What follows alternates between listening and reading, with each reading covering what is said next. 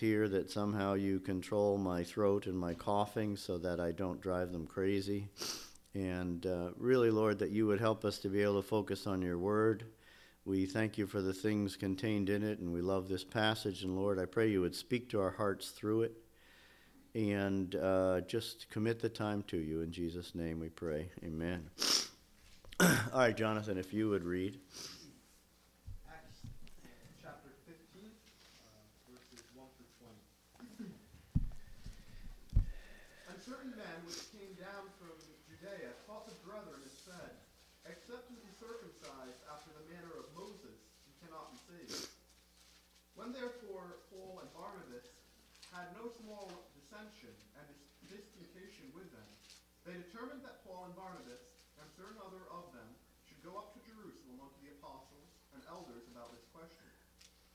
And being brought on their way by the church, they passed through Phoenice and Samaria, declaring the conversation of the, the conversion of the Gentiles. And they caused a great joy unto all the brethren. And when they were come to Jerusalem, they were received of the church and of the apostles and elders. And they declared all, all things that God had done with them. But there rose up certain of the sect of the Pharisees which believed, saying that it was needful to circumcise them, to commend them to keep the law of Moses. And the apostles and elders came together for to consider this matter. And when there had been much, much disputing, Peter rose up and said unto them, Men and brethren, ye know how that a good while ago God made choice among us, that the Gentiles by my mouth should hear the word of the gospel and believe. And God, which knoweth the hearts, bear them witness, giving them the Holy Ghost, even as he did unto us. And put no difference between us and them, purifying their hearts by faith.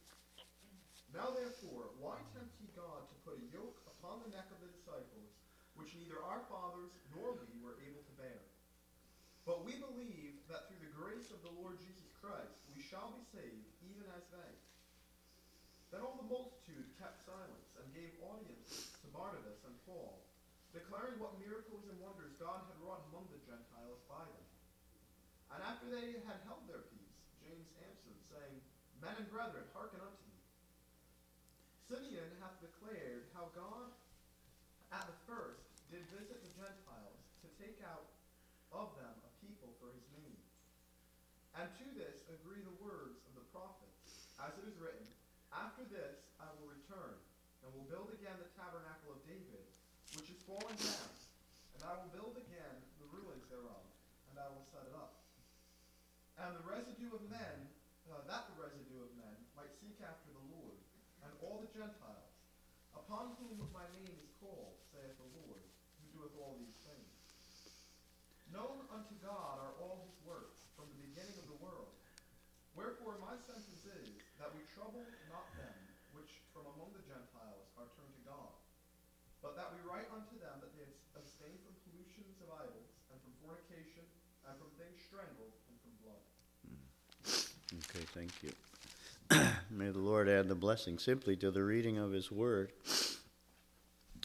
Well, it's, as I said, it was really fun to start teaching the young men about uh, the book of Acts. And so, just by way of reminder, remember it started with 120 disciples, quickly went to 3,000. Then, if I'm not mistaken, the last number given is 5,000 and after that they stopped counting. I could be wrong on that. You can check and let me know if I'm mistaken on that. Um, but it was really uh, exciting to see in the book of Acts how things started slowly and kept building. And you may recall that one of the things about the book of Acts was it wasn't a total separation from Judaism. And so, again, as we were looking at those first few chapters, how many times the disciples would be in the, the uh, temple. Well, obviously not in the temple itself, but outside. They couldn't go in.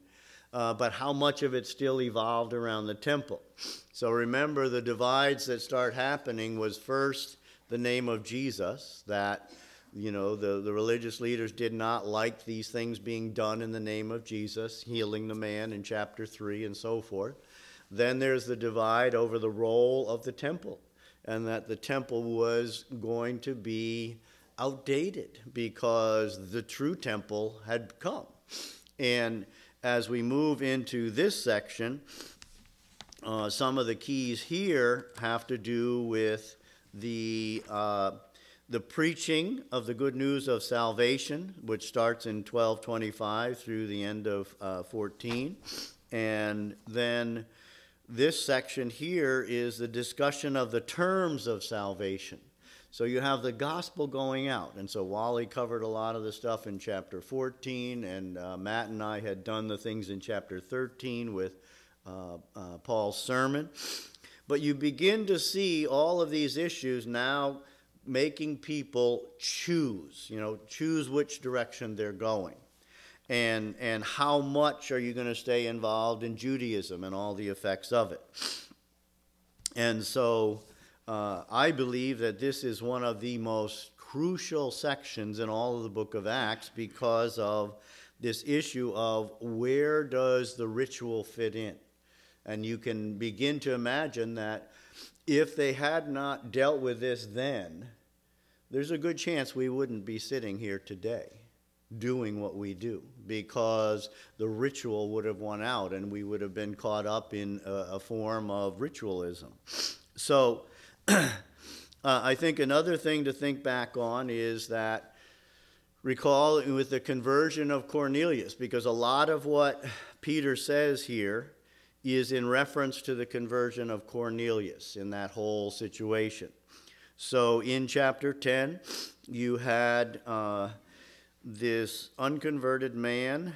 Uh, his prayers were heard by God, and he said, I treat them as a memorial. I appreciate your attitude toward me. And God sends the angel to Cornelius, remember, and then they go to fetch Peter. And I love the timing, right?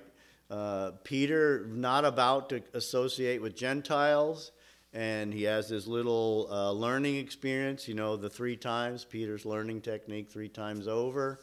And uh, the Holy Spirit basically says to him, just trust me in this. And as soon as he's done, at the door. And he even invites the men to come spend the night at his house. So this is huge because now this separation that had been going on for centuries is being removed completely. And then uh, chapter 11 is another recounting of it from Peter's perspective. And you remember in chapter 11 and verse 1, the. Uh, uh, verse uh, 1 says, Now the apostles and brethren who were in Judea heard that the Gentiles had also received the word of God. And you may recall in, in statements in the past that I would have thought it could have said that they had received the Holy Spirit or they had gotten saved, but no, it phrases it that they had received the Word of God. And doesn't that bring us back to faith comes by hearing, and hearing finds its source in the Word of God? And so they're going to the root of it and, and how the Word of God is the only way that people can really know the truth. And so I love how that is stated. Uh, some of the other things in the terms of how it unfolds. Remember in chapter 10 and verse 6, he says, uh, He will tell you what you must do, which kind of has that sound of works. You know, what do you need to do to work for your salvation? Um, but when you get to Peter's recounting of it in verse uh, 11, chapter 11, verse 14, he will tell you words by which you and your household will be saved. Same, same subject, but now a totally different way of presenting it. He will tell you the words by which you will be saved. And so that was the objective of the uh, angel when he had appeared to Cornelius. And so uh, we have this retelling of the story in chapter 11, and then that will be part of the basis of what uh, Peter has to say in chapter 15. So, not bad. I went three minutes before I started coughing. Um, so, uh, let's go back to chapter 15 then and begin to look at some of the things in here. This truly, to me, is an astounding uh, first half of the chapter and so many things in it. But uh, it says in uh, verse uh, 1 Certain men came down from Judea and taught the brethren, Unless you are circumcised according to the custom of Moses, you cannot be saved. And so I think you realize the intensity of what's being said there, and that uh, the, uh, the, the issue then becomes uh, who are these certain men? And they were teaching the brethren these issues, right? And uh, that they basically said you must submit to these Old Testament rituals. And so the implication is that this uh, could have jeopardized the freedom that is in the true gospel, that God made sure that this was nipped in the bud. Uh, and so, so we, we have to think about okay, the issue of circumcision is, is really a picture of all that Judaism represents. And we don't hear so much that subject, but we certainly hear things like what about baptism? Where does baptism fit in terms of uh, a person's walk with God? And do you have to be baptized to be saved? And, you know, if you've trusted the Lord and you didn't get baptized, does that mean you're not going to heaven? All of those issues seem to follow in a similar pattern. Uh, but it says that you cannot be saved. That's an absolute statement. That is, without a doubt, you are not on the other side. You are still uh, not with God. And so, one of the things I find interesting about this is that this follows the pattern of what many will say today. You believe on the Lord Jesus, but then you have to follow the church this or that or those other things. And so you begin to see okay, so you trust Jesus, yes, but the way you make sure of it is you have to do these certain things, whatever they be. And so, no matter how you cut it, it's taking away from the, uh, the sufficiency and the completeness of the death of Christ. Anything that you have to do in order to make sure this is continuing. Uh, you may recall that one of the classic arguments that I run into in Nigeria, and maybe James runs into this in Ghana. I'd be interested to talk to him about it. But many of the people would say to me, uh, and we've talked about this here before. It, I've believed in Jesus, and if I die with unconfessed sin in my life, I will go to hell. Uh, one of the widows said that a couple of trips ago. And so, and I've been teaching them on internal security. I've been teaching the boys on this for, you know, we've been doing the book of Galatians for how long? So it's one of those kind of questions that you can relate to. And so you recall that when I asked the widows, I almost fell off my stool because about 80 to 90% of them raised their hand and agreed with her. So then when I asked the boys that question, I would say about 80% of them agreed with her. And I'm like, what have I been teaching for two years, you know? But again, it's, it's trying to get what the scriptures say between that and all the things you're bombarded with for all these years. And what I realize, I'm there for two months a year, and for 10 months of the year, they're hearing other things. So you have to go back to the scriptures, you know? And so, again, it's that idea of, you know, Christ starts the ball rolling, but our efforts keep it going, is kind of the mentality of it. And so uh, you then have that whole issue that begins to develop uh, with this whole situation. Uh, recall in Galatians, uh, it, it, says, uh, O fool, chapter 3, verse 1, O foolish Galatians, who has bewitched you that you should not obey the truth, before whose eyes Jesus Christ was clearly portrayed among you as crucified? This only I want to learn from you. Did you receive the Spirit by works of the law or the hearing of faith? And what is the answer to that question? By the hearing of faith. Uh, verse 3 Are you so foolish? Having begun in the Spirit, are you now being made perfect by the flesh? And so it's interesting the combination of, of uh, receiving the spirits by works of the law, the hearing of faith. Uh, the parallel is you began in the Spirit and you're being made perfect by the flesh. And so there you have works entering in my own effort in addition to believing in Jesus. So then what is what is Jesus' role? And so those are the kind of things that they were dealing with here. So, uh, verse 2 says, When Paul and Barnabas had no small dissension and dispute with them, uh, they determined that Paul and Barnabas and certain others of them should go up to Jerusalem to the apostles and elders about this question. So I, I was doing some thinking about what's the difference between a dissension and a dispute. And, you know, there is a little bit of distinction. Um, interesting that this word uh, dissension, uh, it's not used that often, I don't think, in the New Testament, but one of the places it's called an insurrection. It's like, oh, that's a pretty strong word. And, or an uproar. So this is, this meal, the word is an intense situation. This is not just a mild chat. This is really you know, a difficult conversation. And then obviously dispute, or I think King James says disputation. Uh, I like the definition. It's a mutual questioning. And that should be how we debate things, right? Because usually we get a lot hotter under the collar than mutual questioning. It's like, I'm right and you're wrong, you know? And, and so, but you can see the intensity of the situation.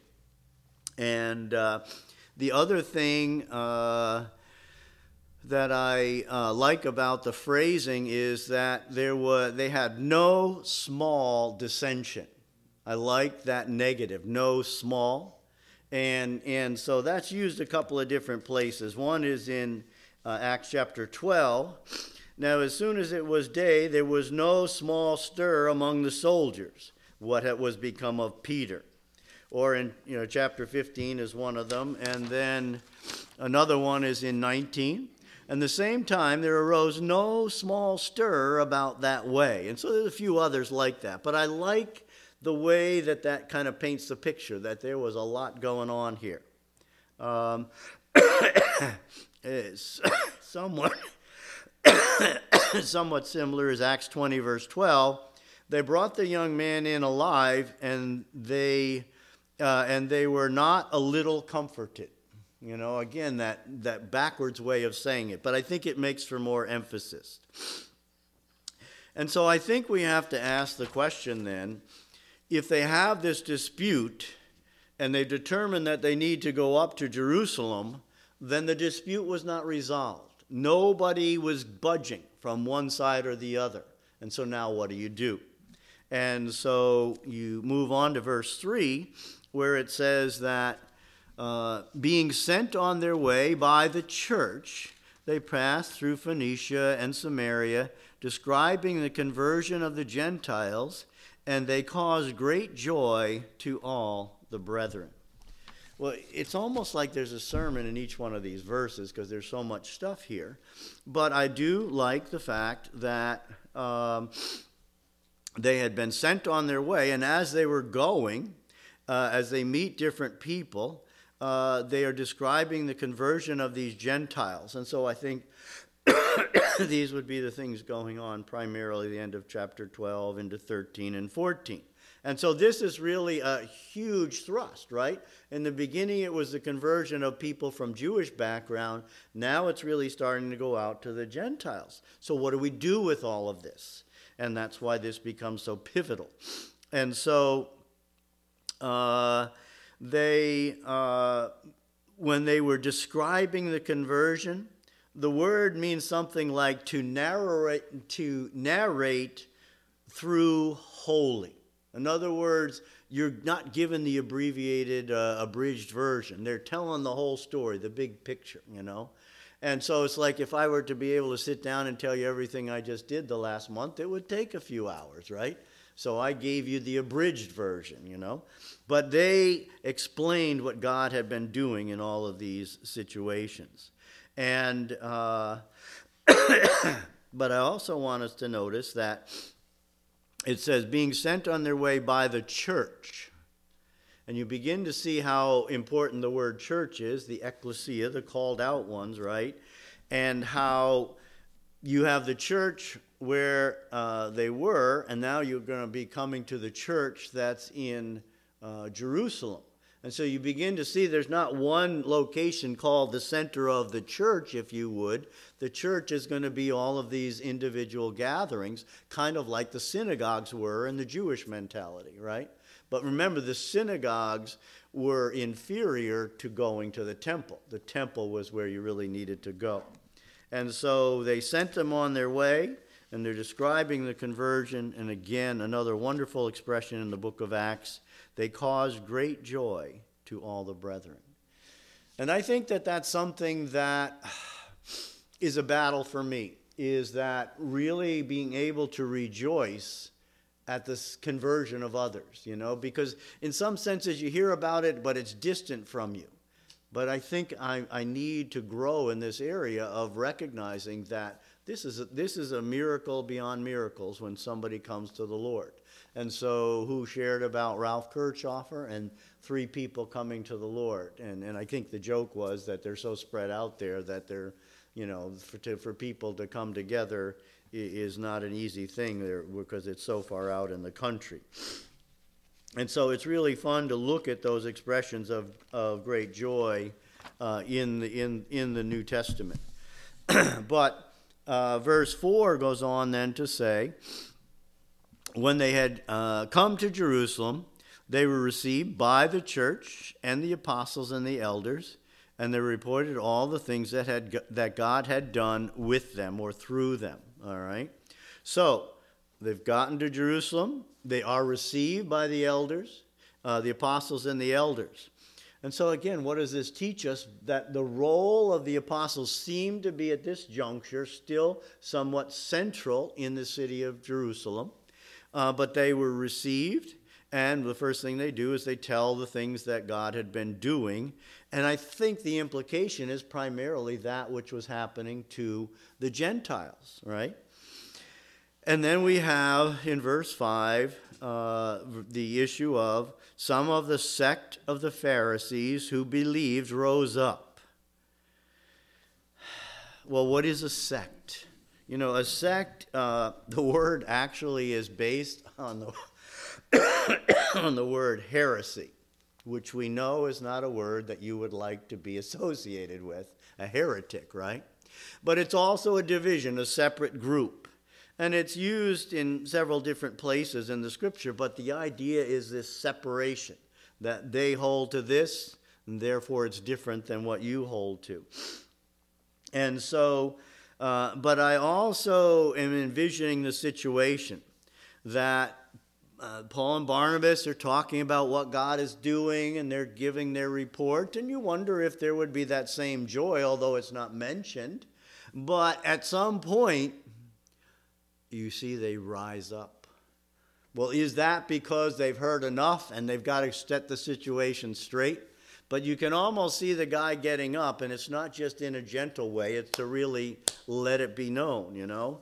And so, but they rise up and they say, It is necessary to circumcise them and to command them to keep the law of Moses. And this is where you understand that it wasn't just the ritual of circumcision, it's everything that Judaism represents. So you see the pattern then. Okay, you believed in Jesus, that's a good start, but that's not the finish. You got to do all this other stuff, and then you will be spiritual. And so you recognize how critical this is to the movement of Christianity. And so, uh, so they, they, uh, but I also wanted to mention that, uh, that they, uh, the two go hand in hand. And then in verse 6 it says, So the apostles and the elders came together to consider this matter. And so the, these men bring up the subject. Uh, oh, and by the way, there is a hot potato in verse 5, and I don't know how much we can address it in the time that we have. But it says the those of the sect of the Pharisees who believed, right? Are they genuine believers? Or what does it mean? And this becomes a very tricky issue, okay? And, and so if I have time at the end, which I doubt I will, uh, it's something to consider. They believed something, but remember those in John chapter 2. Many believed because of the miracles that they saw, but Jesus did not commit himself to them because he knew all men. And so they had an attraction to Jesus, but was it genuine salvation? Well, John chapter 2 clearly states that the Lord did not connect to them because he knew that it was superficial, it wasn't genuine. And so you have to uh, eventually deal with that issue of uh, these Pharisees who believed. Maybe we can address that some on Thursday night, Lord willing. So, uh, verse 6 the apostles and the elders came together to consider the matter. And so, again, simple point, they came together. That's good when you have a difficulty rather than just staying polarized, come together and work it out. Try to see how you can resolve the issue. And so they come together to consider it. And then in verse 7 it says, when, they, when there had been much dispute, same word as the disputing in verse 2, uh, Peter rose up and said to them. And uh, so, you know, you can picture this not so quiet dialogue going on, right, about this dispute. Well, you say, you know, no, it's got to be that. Oh, and you can just see this heated conversation going on. And I've said this before that this may be the first time in Peter's life that he wasn't the first one to just get up and start arguing. He waited and let them argue the thing through for a little while, and then he rises up. So, again, these little phrases in the scripture, we often ignore them. But those men of the sect had risen up, they presented their issues, and now Peter rises up, and he has something very powerful to say. And so he begins uh, with reminding them of his role in God's plan. And I think one of the things that Matt had said that I had not ever really paid attention to was that Peter is so central in the early parts of the book of Acts, but he seems to be coming less visible. I'm sure he continued to do what he was doing, but as far as the book of Acts go, he seems to become a little quieter, and Paul and Barnabas and the others really start to be in the forefront of the things that are happening.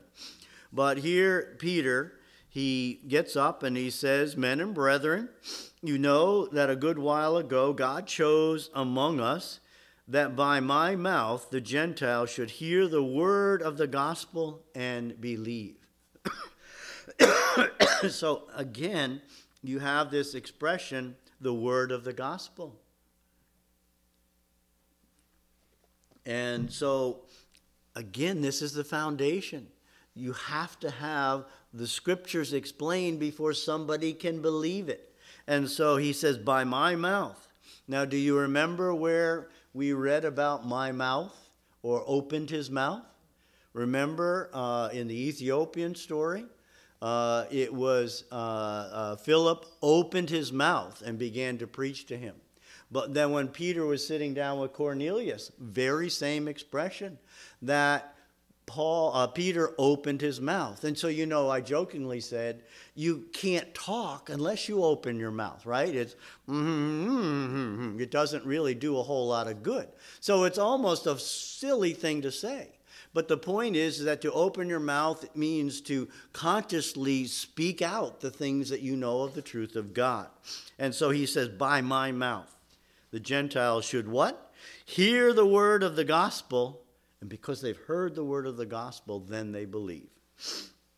And so, verse 8 So God, who knows the heart, acknowledged them by giving them the Holy Spirit, just as he did to us. And this is what goes back to the story of Cornelius, remember? Peter's doing his sermon, and when you read the account in chapter 11, uh, it really, I think, was Peter was saying, Well, I hadn't gotten to the climax of my sermon, and these guys believed before I was done speaking. And so, uh, and so you see this pattern, but, but, but they were so ripe and ready, and it says, God who knows the heart. This is one of the most important verses in Scripture, isn't it? In terms of who God is. And just like the Lord in John 2, He knew all men, He knows what's in the heart. And so we have to be so careful about judging what another person's thoughts or motives are because we only can read the outside. But God knows what's on the inside. And so He knows the heart. And he acknowledged them. How did he acknowledge them? Because he gave them the Spirit. And so when you read the account in Acts 10, there is no statement of them believing, only the evidence of the Holy Spirit coming in. And then when Peter recounts it in chapter 11, he adds more detail to the fact that they had believed, and that's why they got the Holy Spirit.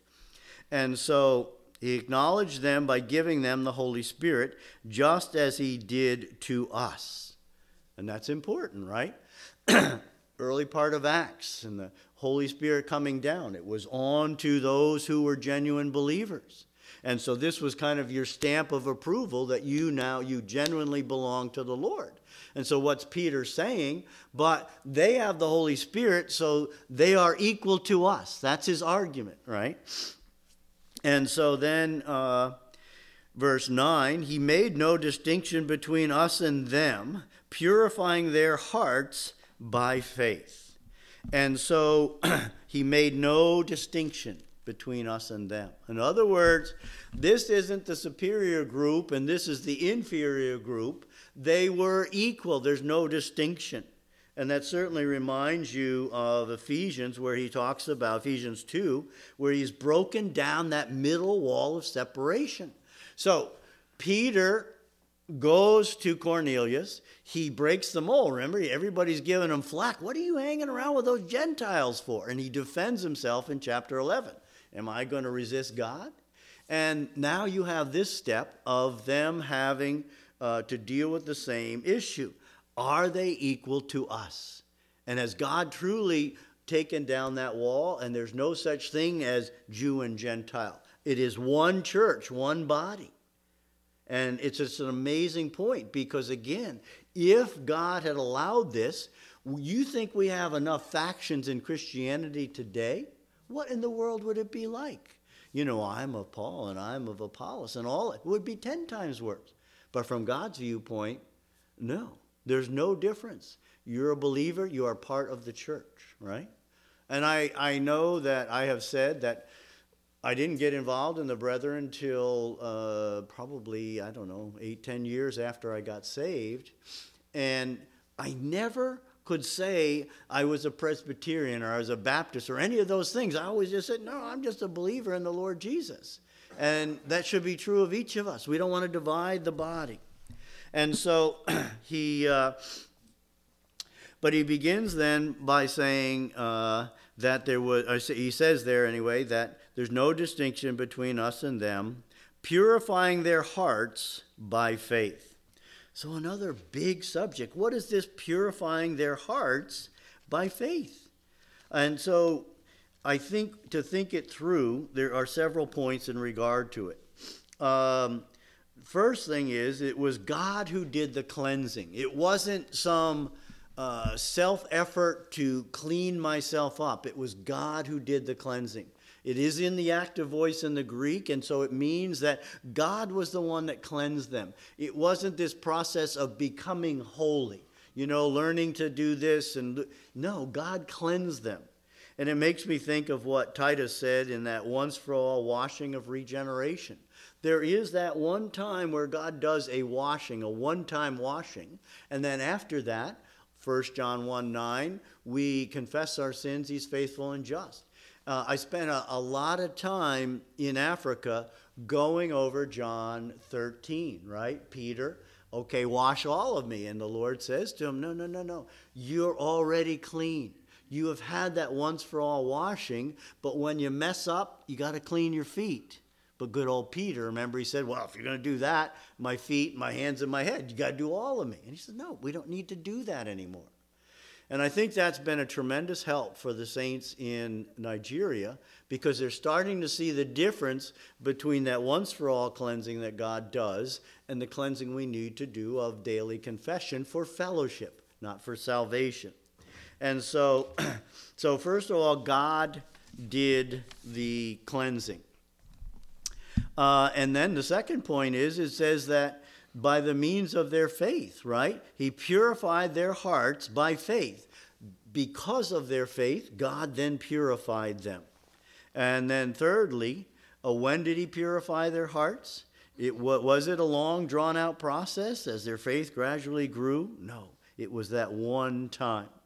And I think uh, there's a verse that Peter says, uh, uh, where is it? Where he says, uh, uh, where is it? Um, 1 Peter 1 and 22. Since you have purified your souls in obeying the truth through the Spirit in sincere love of the brethren, love one another fervently with a pure heart, having been born again not of corruptible seed, but incorruptible through the Word of God, which lives and abides forever. So you get that same picture. So God purified their hearts because they had shown their faith. And then in verse 10 it says, uh, Now therefore, when you. uh, now, therefore, when you test God by putting a yoke on the neck of the disciples, which neither our fathers nor we were able to bear. So, what he's saying to these men from this sect of the Pharisees is you're putting this yoke on these people, right? And we have never been able to carry this yoke ourselves, but you think it's spiritual, so you're throwing it on them too.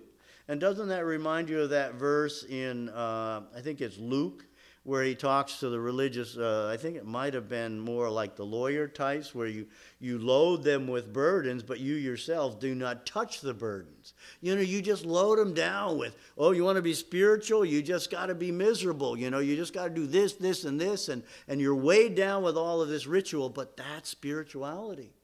And he says, it didn't work then, and it's sure not going to work now. And so, uh, verse uh, 11 uh, but we believe that through the grace of, a, of the Lord Jesus Christ, we shall be saved in the same manner as they. Now, remember what he said uh, back in uh, the verse about um, making no distinction, verse 9, and that in verse 8, giving them the Holy Spirit just as he did us. But what's the difference between that and verse 9? That we shall be saved in the same manner as they. So he's holding up before them the Gentiles and saying, looking at their example, we fit in under them. And that's a total reversal of what you're looking at as the status quo. So this is a tremendous statement. It reminds me of what uh, was said about David uh, in some of the different portions in the book of uh, Kings and Chronicles, right? So and so walked uh, with God after the manner of our father David, right? Or so and so didn't walk according to David.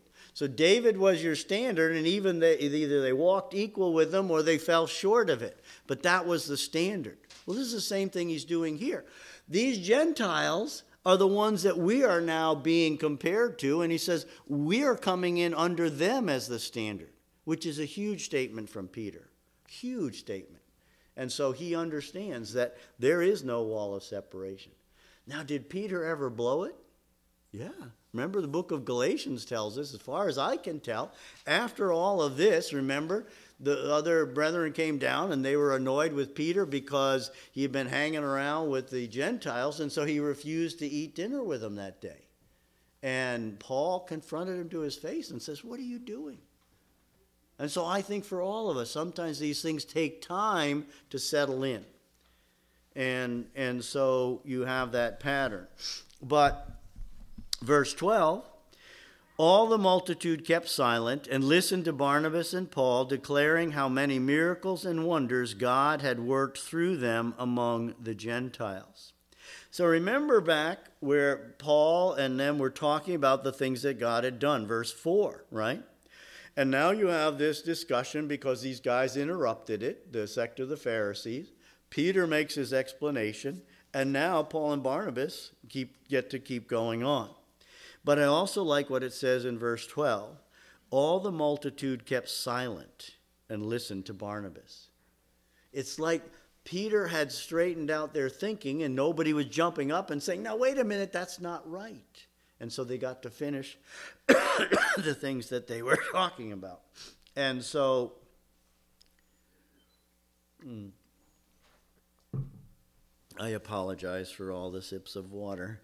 Um, so, uh, verse 12 declaring how many miracles and wonders God had worked through them among the Gentiles. How important is that little statement about how many miracles and wonders God had done? Does that have any significance?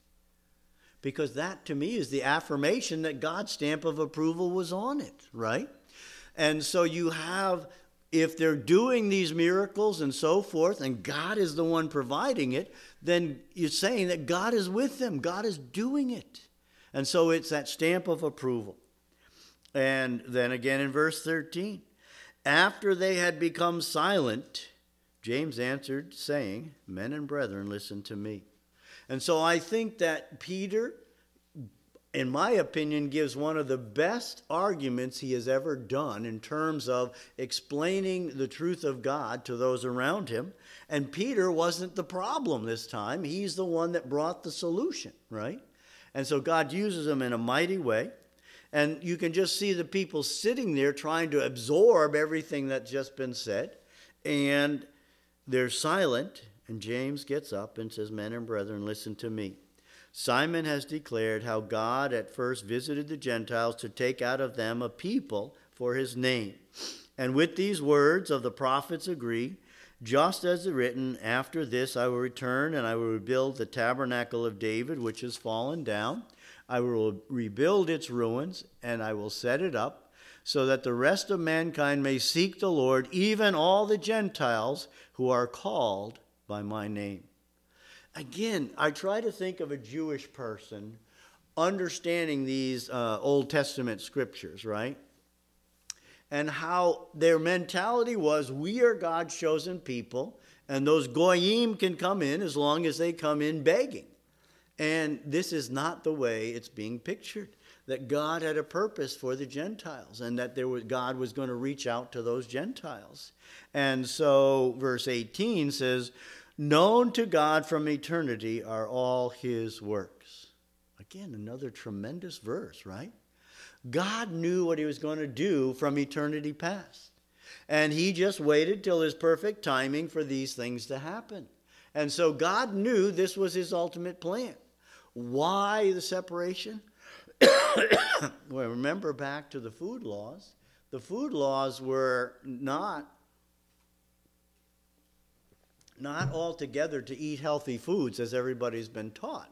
Because at that moment, when Peter has the sheet come down and God says you can eat anything, well, either God had purified those animals that were not healthy, or it was a different purpose. And I honestly believe the purpose was you don't eat with somebody, you don't become friends with them. And God kept the Jews separate from the Gentiles all those years because it was so easy for them to get amalgamated into the cultures. So they kept the separation because of the food thing. But now that whole wall's been taken down. And so this was all part of God's plan to now unite the church, the body, that it may go forth and grow. And so, can you imagine how slow the growth of the church would have been if that wall was allowed to keep standing? And even today, you know, I had a good friend that was probably one of the first persons that ever preached the gospel to me. He got involved in a uh, uh, messianic church which did all of the Jewish rituals. And I, to this day, have no, I mean, it was, it was, everything was in Jewish language. I mean, he was really more of a Jew than a Christian. And, and I, I was like, oh, I just don't feel right with that because it, it's, it's separating the body again, you know, and it was so powerful. But known to God from eternity are all his works. And I think I better stop there. I'm sure I'm way over time. But we'll pick up on that next time. Unfortunately, that's quite a few weeks from now. But again, encourage you to read the rest of the chapter, really down through verse 5 of chapter 16. Uh, but let's pray. Oh, Lord, thanks that we could get through this and that I didn't have a ridiculous coughing uh, spell. But Father, we just thank you for the richness of this. And Father, we really thank you that known to you from eternity are all your works. You knew exactly what you wanted to do, and you timed it exactly how you wanted to time it. And so, Father, we thank you for the way that you work, and we thank you that you're just such a powerful God, an all wise God. and I pray that you would just help us to internalize these things and that we might benefit from considering the way that you worked and how it affects our lives today. In Jesus' name we pray. Amen.